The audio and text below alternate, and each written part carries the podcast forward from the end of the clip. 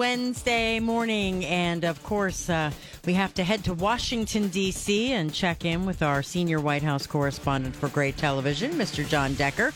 Good morning, John. Good morning, Pam. Hope you're doing well today. Doing well, doing well. What's happening in Washington this morning? Well, a number of things. Uh, let's uh, talk first. Before we get to the midterms, let's just uh, talk about some legal matters taking place in Washington, D.C. Yesterday, the Supreme Court Chief Justice John Roberts temporarily blocked the House Ways and Means Committee from obtaining years of federal income tax returns from former President Donald Trump and his related business entities from the IRS.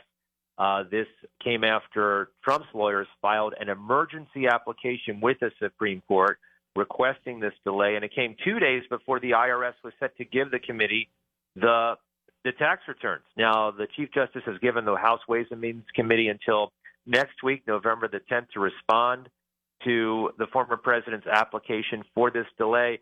Uh, they will likely get this response in post haste, and uh, I would not be surprised to see those returns uh, conveyed over to the chair of the House Ways and Means Committee very shortly. Uh, so we'll see how this all plays out over the course of the next few weeks. Speaking of deadlines and things like that, Liz Cheney was in Cleveland. I uh, saw that. Yeah, yeah, talking to a group there, and she was saying that they were in conversations uh, with Donald Trump's lawyers about uh, his subpoena to appear before the January 6th committee.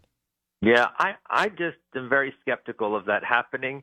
Uh, there may be conversations, uh, but it could be essentially slow walking those conversations because I think uh, the former president's lawyers know full well that it's looking good for Republicans in the House as it relates to retaking control of the House of Representatives. And if that's the case, there will be no more a January 6th committee that will be disbanded almost immediately. So we'll see what happens. Uh, I understand what she said, and I also understand why she was in Ohio. She was there endorsing a Democrat for yeah. the U.S. Senate. Uh, that's pretty remarkable. Yeah. I never thought I'd see Liz Cheney endorsing a Democrat for the U.S. Senate, but that, that happened yesterday in Cleveland. Wow, pretty amazing. Speaking of the midterms, uh, you know, I just keep watching it. It, get, it. Every single day, it seems to change. Yeah, no, it does, uh, and it's coming down to the wire. And as you know, uh, there are surrogates out on the road, surrogates uh, for all all the Senate candidates. Uh, you have Barack Obama, Joe Biden. They will be uh, back in Pennsylvania. That will be on Saturday. Uh, Barack Obama has really been hitting the campaign trail. He's been in Michigan. Uh, he's been in Georgia.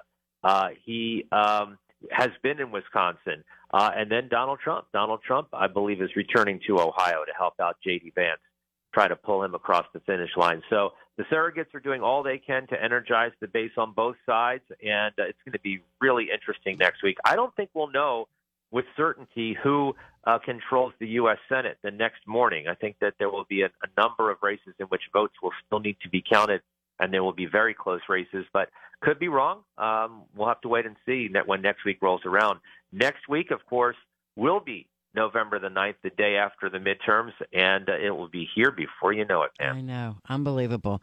All right. Well, I will chat with you again on Friday, sir. You have a good day.